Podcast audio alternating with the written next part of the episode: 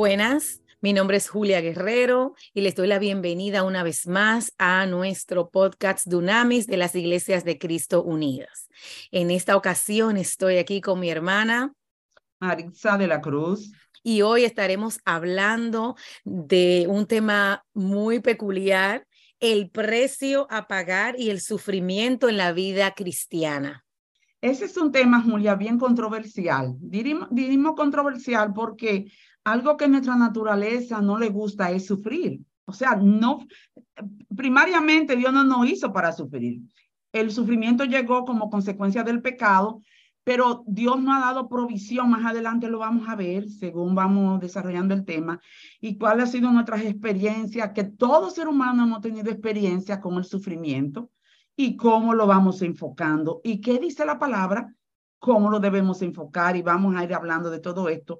Seguro que tú has tenido alguna experiencia como yo, cómo lo ha enfrentado y cómo Dios nos ha ido enseñando, Julia, en todo este proceso, cómo lo podemos enfrentar por la palabra de Dios y por nuestra vida cotidiana.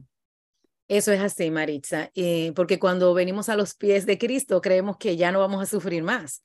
Dios no nos creó para sufrir, pero nuestros pecados, nuestro ah, cuerpo humano es el que hace que pues nosotros tengamos como la causa y efecto de lo que hacemos.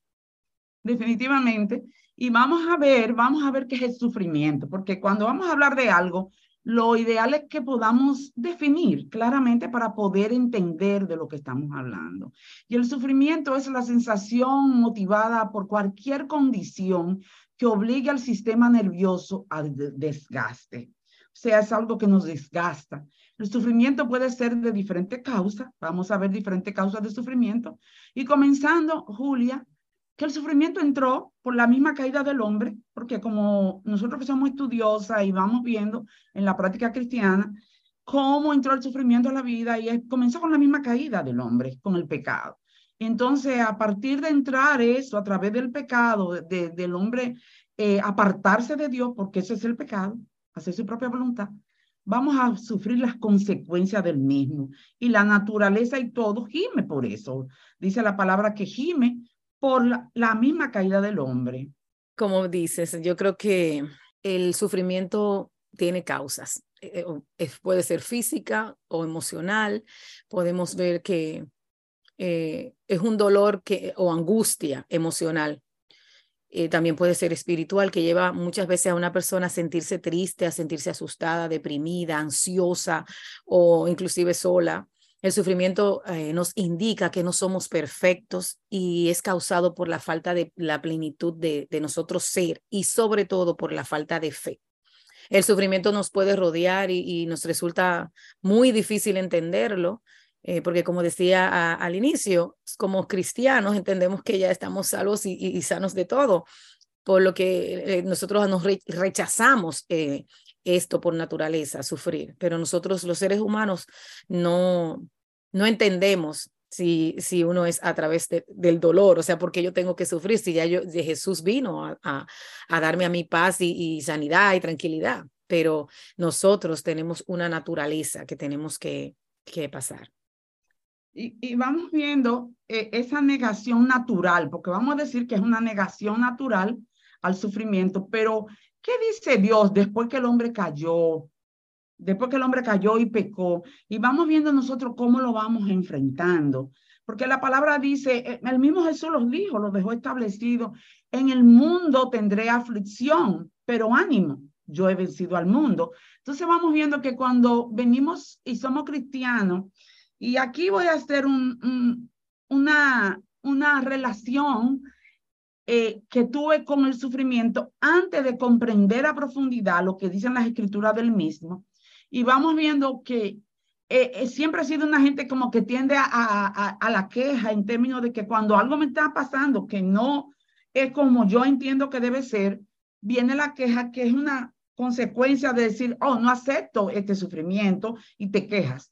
Pero vamos viendo y vamos entendiendo que cuando conocemos a Cristo, la misma, el mismo Señor nos dice, en el mundo tendré aflicción, pero yo he vencido al mundo. Entonces vamos viendo cómo si Cristo está en nuestras vidas y decimos, y muchos hay mucho de una filosofía muy generalizada en esta época que vivimos y es que estamos llamados a ser felices, estamos llamados a vivir contentos, estamos llamados, y es muy popular esta creencia en el mundo y aún hay creyentes que dicen, pero si Cristo fue a la cruz del Calvario por la enfermedad, por el dolor, por el, por, para que yo, o sea, no sufra, ¿por qué yo tengo que hacerlo?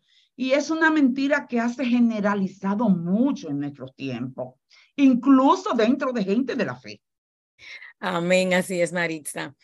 Eh, es como si negar que sufriremos eh, es, algo engañoso o confuso, podríamos decir.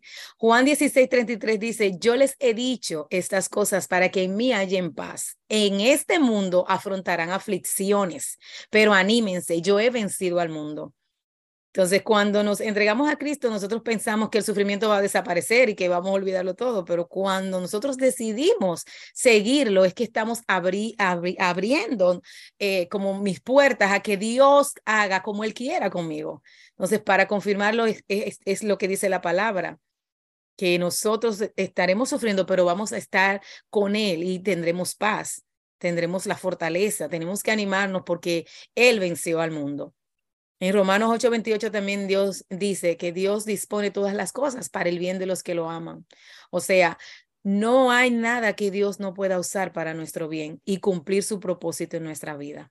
No cuesta aceptarlo a veces eh, por las mismas creencias populares, porque muchos dicen, ay, pero si Dios existe y es bueno, porque hay sufrimiento, pero hay cosas que la misma naturaleza ha determinado por el hombre, por la caída del hombre. Entonces vamos a ver él sí nos promete a nosotros, mientras estemos en la tierra, va a haber promesas de las que están establecidas en la palabra, como eso, que nosotros seremos sanados de manera permanente, que nosotros no vamos a sufrir de manera permanente, pero esas son de las promesas que se cumplen totalmente cuando estemos en el cielo, que ahora no la comprendemos. ¿Por qué podemos decir cómo es que Dios permite que yo sufra? ¿Cómo es que Dios de algo que yo sufro va a sacar algo bueno? Pero eso establece en Romanos 8, 28. A lo que los aman, aquellos que han decidido creer, Él no nos va a dejar ni no va a abandonar. Él va a estar con nosotros, sea cual sea nuestra condición. Y en segunda de Corintios hay una cita que, que nosotros, a mí me gustó mucho, de segunda de Corintios 4, eh, 8, eh, al 10 y dice así Pablo, y a mí la voy a leer en este punto del sufrimiento. Dice, porque estamos atribulados en todo, mas no angustiado, en apuro, mas no desesperado, perseguido, mas no desamparado, derribado, pero no destruido. Entonces vamos viendo en esta cita que Pablo lo narra en medio del sufrimiento. Recordemos cuál era la situación de Pablo y en esa misma situación estamos nosotros. Nos enfermamos, pero no morimos. Dios nos da la salida cuando vamos a los médicos y nos dan un medicamento, nos, eh, nos palea, vamos viendo paliamiento en medio de todo este sufrimiento que es natural en la naturaleza, pero que Él no nos abandona. Entonces vamos viendo que sí vamos a ser derribados, pero no vamos a ser destruidos, vamos a ser perseguidos. Y ahí vamos a ver otras áreas de la, del sufrimiento, cuando somos perseguidos por su causa. Sí, eh, también somos perseguidos, pero también yo creo, Maritza, que sufrimos eh, a veces por nuestra misma insensatez. Nosotros cosechamos lo que sembramos. Gálatas 6, 7, 9 lo dice, no os engañéis, Dios no puede ser burlado, pues todo lo que el hombre sembrare, eso también segará. Porque el que siembra para su carne, de la carne segará corrupción, mas el que siembra para el espíritu, del espíritu segará vida, vida eterna. No nos cansemos pues de hacer bien, porque a su tiempo segaremos si no nos si no desmayamos. Amén. Entonces, las consecuencias del sufrimiento pueden verse como consecuencia universal, que viene dada por ese pecado de Adán, que es la consecuencia natural. Es como eh, el, en el ardo popular dicen lo que se siembra cosecha y, y, que la ley de la causa, causa y efecto, pero es lo que nosotros sembramos lo que vamos a cosechar. Si usted robó, usted tiene que entender que usted va a pagar por, ese, por eso que usted hizo, porque no, usted no está supuesto a hacerlo. La Biblia no te manda a, a robar, sino... Entonces, por eso tú vas a pagar. Eh, también se puede decir que sufrimos por, porque es una disciplina de Dios porque Dios nos disciplina a través de, de, ese sufrimiento. Dice Hebreos 12, 6, porque el Señor al que ama disciplina y azota a todo el que recibe su Hijo. Es una consecuencia disciplinaria que, que nos llega, que nos da, que Él va a, es como te vuelvo a poner en el camino. Tenemos que recordar que Dios es nuestro Padre y todo Padre disciplina a su Hijo.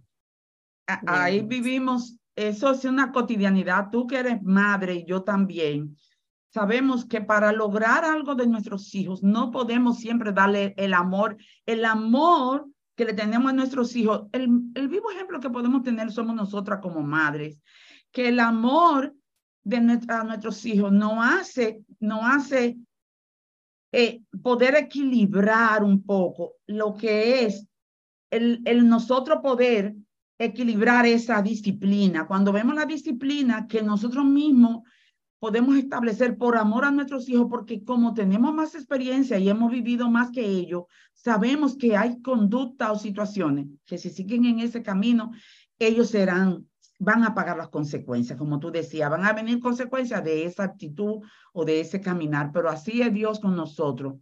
Pero esas consecuencias, en mismo de esas consecuencias, vemos su amor, por eso decimos que estamos siendo derribados. Cuando tú estás derribado, tú estás sufriendo porque está, no está en la condición, pero vamos a ver que el amor de Cristo nos sostiene y nos sustenta. Qué bueno saber, Julia, que aún en esa etapa del sufrimiento, Él no nos ha desamparado, como dice Pablo. Él nos acompaña en ese momento y podemos ver que Él, aún en esos momentos de pagar incluso consecuencias, que vamos aprendiendo la lección, Él nos acompaña en ese momento. Y más que acompañarnos, Maritza, nos ama. O sea, Dios es un Dios de amor, un Dios fiel.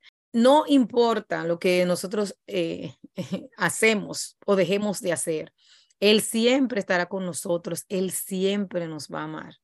Como te dije ahorita, o sea, Él es nuestro Padre. Primero nos crea, y es ese padre que va a disciplinar a su hijo, pero lo va a hacer con amor. A veces queremos volvernos locos porque estamos pasando algo que, que no sabemos ni cómo vamos a hacerlo, cómo pasamos, por qué me pasó, pero siempre hay una consecuencia. Ahora, de lo que no podemos olvidarnos es que ese amor siempre va a permanecer a nuestro lado, de que Él nos va a perdonar, de que Él nos va a libertar y que a la medida en la que yo pueda entregar mi corazón a Él, así mismo yo lo voy a ver orando en mi vida, pero tengo que, es como entregarlo todo, abrirme y soltar y que sea Él el que pues nos guíe.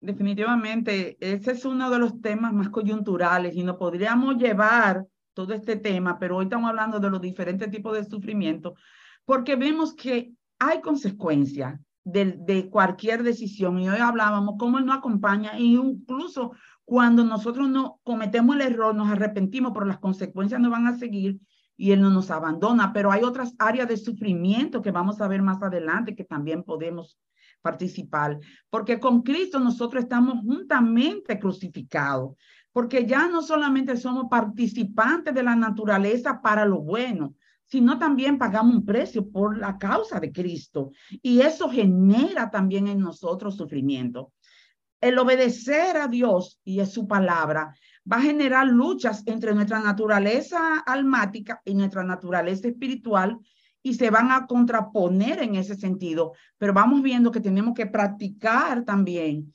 y practicar la obediencia no causa a veces sufrimiento porque hacemos no lo que queremos, sino lo que lo que no lo que tenemos que hacer en este momento.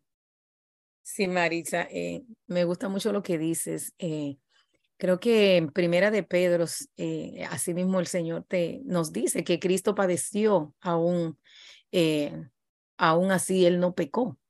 Eh, nosotros sufrimos porque nuestras consecuencias de pecado, otras veces por nuestra necedad y otras veces por desobediencia, porque Dios, cuán desobedientes somos. A veces yo no puedo entender cómo ay, está tan claro en la palabra personas que te lo predican, personas que lo han vivido, familiares cercanos que tú sabes que han desobedecido a Dios. Y entonces se nos olvida tan fácil, se no, no lo, como si no te lo, como si te sacaste el chip y se te olvidó, cuando está súper claro, o sea, es obvio que Jesús sufrió por nosotros, pero a su vez nos dio un ejemplo de que para nosotros seguirlo tenemos que seguir sus pasos y el sufrimiento está incluido, pero no tenemos que pecar porque estemos en sufrimiento definitivamente no es una Jesús que pagó el precio. Jesús pagó el precio por lo que nosotros mismos debiéramos pagar. O sea, el sufrimiento que nosotros debiéramos recibir como consecuencia de ser pecadores, Jesús lo pagó por nosotros y nos deja testimonio de cómo en obediencia al Padre pasó y cuando vamos al Calvario vemos todo lo que él pasó para hacernos el camino a nosotros, incluso en el sufrimiento más llevadero. Y Jesús padeció. Y por causa de lo que Jesús padeció en la cruz, por causa de lo que Jesús padeció por nosotros, lo que tú y yo merecíamos como pecadora, porque no somos buenas, no somos aptas, no, Dios no nos debe nada a nosotros. Nosotros somos completamente alejadas de Dios cuando vivíamos sin Cristo sin ley y sin esperanza. Y Cristo murió para que tuviéramos esperanza, que aún en el sufrimiento que Él llevó a la cruz de Calvario por ti y por mí, nosotros tenemos redención y podemos incluso, podemos incluso pasar por ese sufrimiento con su compañía, con su confianza, con la certeza de que Él nos está acompañando y pagó el precio por nosotros. Entonces, estamos llamados a pagar un sufrimiento real y es por amor a Dios, por amor a la obra de Cristo y en obediencia a la voluntad de Dios en nuestra vida, que a veces se contrapone con nuestra propia voluntad, pero tenemos que ceder. Aunque sea sufriendo en mi carne, sufrimos, acuérdate que sufrimos en la carne, que son los deseos del alma, que quieren hacer su voluntad, pero que no, esa alma tiene que estar sujeta a la ley del Espíritu, que es por la palabra de Dios. Entonces, podemos sufrir, vamos a sufrir, pero vamos a recibir la recompensa en Cristo Jesús, que eso no estimula a sufrir en la carne, pero con la recompensa espiritual que al final o en medio del proceso vamos a ver que era que nos va a traer la paz cuando hacemos su voluntad. Sí, Maritza. Ahora, escuchándote hablar, mm, siento como hacer una diferencia. O sea, el, vamos a sufrir, pero si tú estás en el mundo, si no conoces a Jesús, tendrás otro tipo de sufrimiento o puede ser el mismo, pero es, es eh, enfocado desde otro punto de vista. Cuando nosotros venimos a los pies de Cristo, aceptamos, lo aceptamos a Él, entonces nosotros estamos seguros de que vamos a pagar un precio.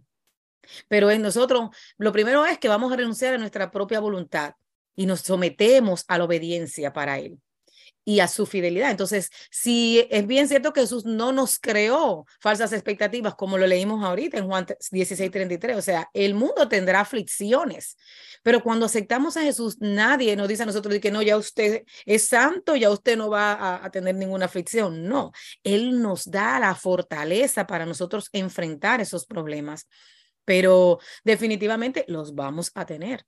El valor del sufrimiento es práctico en la vida espiritual. Es como eh, yo lo veo como un bisturí que, que, que, está en las manos de Dios, porque van a hacer los cortes precisos en nuestras vidas para que nosotros podamos ser edificados, transformados y, y llevados en la perfección de Dios. Si queremos tener la presencia de Dios, hay que pagar un precio, definitivamente. Definitivamente Jesús lo pagó por nosotros en la cruz del Calvario. Y estamos llamados nosotros también como coherederos de la gracia, igual que Jesús, porque vimos la recompensa de Jesús. Él sufrió en el Calvario, pero no se quedó en el Calvario. Él resucitó a tercer día y lo vimos un Jesús glorificado, un Jesús que está ya en la derecha del Padre intercediendo por nosotros y Él nos estimula ahora estando al lado del Padre, nos da la fuerza, nos dejó la persona del Espíritu Santo, nos envió el mismo Espíritu Santo, que es su propio Espíritu morando en nosotros, para que podamos vencer como Él venció. ¿Qué nos dice? ¿Qué nos deja las enseñanzas en este punto de la conversación que vamos? Que si nosotros nos sometemos a la dirección del Padre, en el nombre de Jesús, y a su palabra, vamos a triunfar, no solamente en el sufrimiento que es pasajero, porque tenemos que enfocarnos que el sufrimiento es pasajero, que puede ser disciplinario, pero al final vamos a entender que no importa lo que el sufrimiento en la tierra cuando sabemos que tenemos una esperanza eterna en Cristo Jesús, Señor nuestro. Ahí es que esa es la corona que nos lleva, que en una época donde se estimula tanto a buscar una felicidad terrenal y superficial, una felicidad del alma, una búsqueda de la satisfacción terrenal, nosotros estamos llamados a ver el sufrimiento como un filtro, como, como un camino que al final de lo final, porque no somos eternos, eh, somos eternos a la medida que nos vamos con Cristo, somos pasajeros en la tierra y que cuando vemos el sufrimiento desde la perspectiva de Dios, que es lo que Dios quiere que lo veamos, es, es un paso, es un, proceso, es un minuto o, momento que va a ser pasajero pero que al final, hermanos, cuando vemos el sufrimiento como Dios, como Cristo lo vio en la cruz del Calvario, sabemos que va a haber una recompensa eterna, que al final esa no tendrá fin, porque vamos a tener la recompensa del cielo, que eso es lo que nos motiva en la tierra a caminar este camino buscando siempre que Dios se glorifique en medio nuestro, en medio del sufrimiento, sacando las enseñanzas, hermana. No sé qué tú tienes para el final, pero esa, esa es con lo que me quedo hablando del sufrimiento, Julia. Ay, amén, amén, amén. Tú sabes qué me quedo yo con, yo me quedo pensando en que si sería una opción el sufrimiento, pero no, no es una opción. No es una opción. El sufrimiento no es una opción.